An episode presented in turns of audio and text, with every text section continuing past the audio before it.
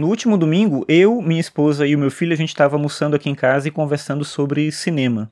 Eu e Gisele, a gente estava falando pro Arthur como era o comportamento das pessoas nos cinemas antigamente.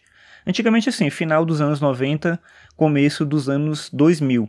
E a gente deu exemplo de quando a gente foi assistir O Senhor dos Anéis ou os filmes da trilogia Matrix.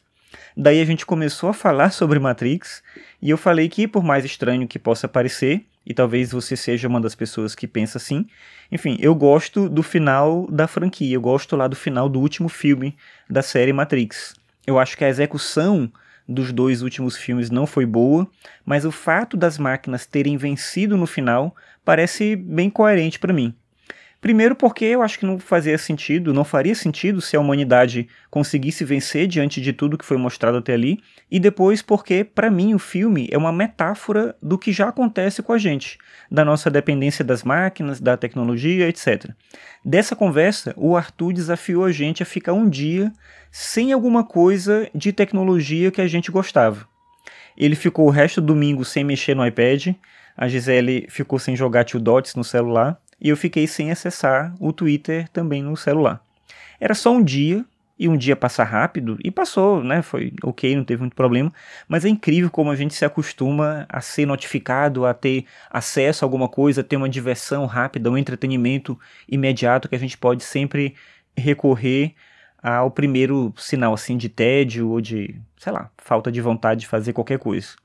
E ainda que eu saiba né, que eu vou sobreviver sem usar o Twitter por algumas horas ou por alguns dias, ou para sempre, na verdade, de verdade mesmo, eu não preciso disso, mas enfim, ainda que eu saiba disso, ainda que eu saiba que a minha vida não depende dessas coisas, é difícil largar daquilo que você se acostuma. Na filosofia tinha um filósofo que investigava justamente isso. O Epicuro defendia que a felicidade humana passa pelo prazer, mas ele dizia também que a gente não deve buscar o prazer em qualquer lugar que a gente deve se acostumar a um estilo de vida simples. A ideia é que quanto mais você deseja, quanto mais você experimenta, mais você se frustra, sofre e se angustia.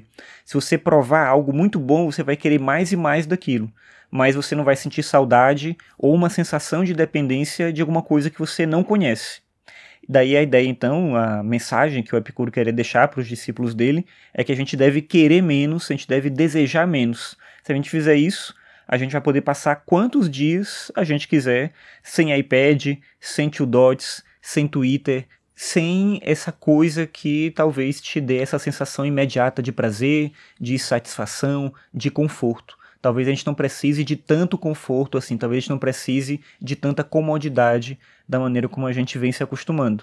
Talvez só ficar de boa sem fazer nada seja também uma coisa interessante, seja uma coisa positiva, por que não?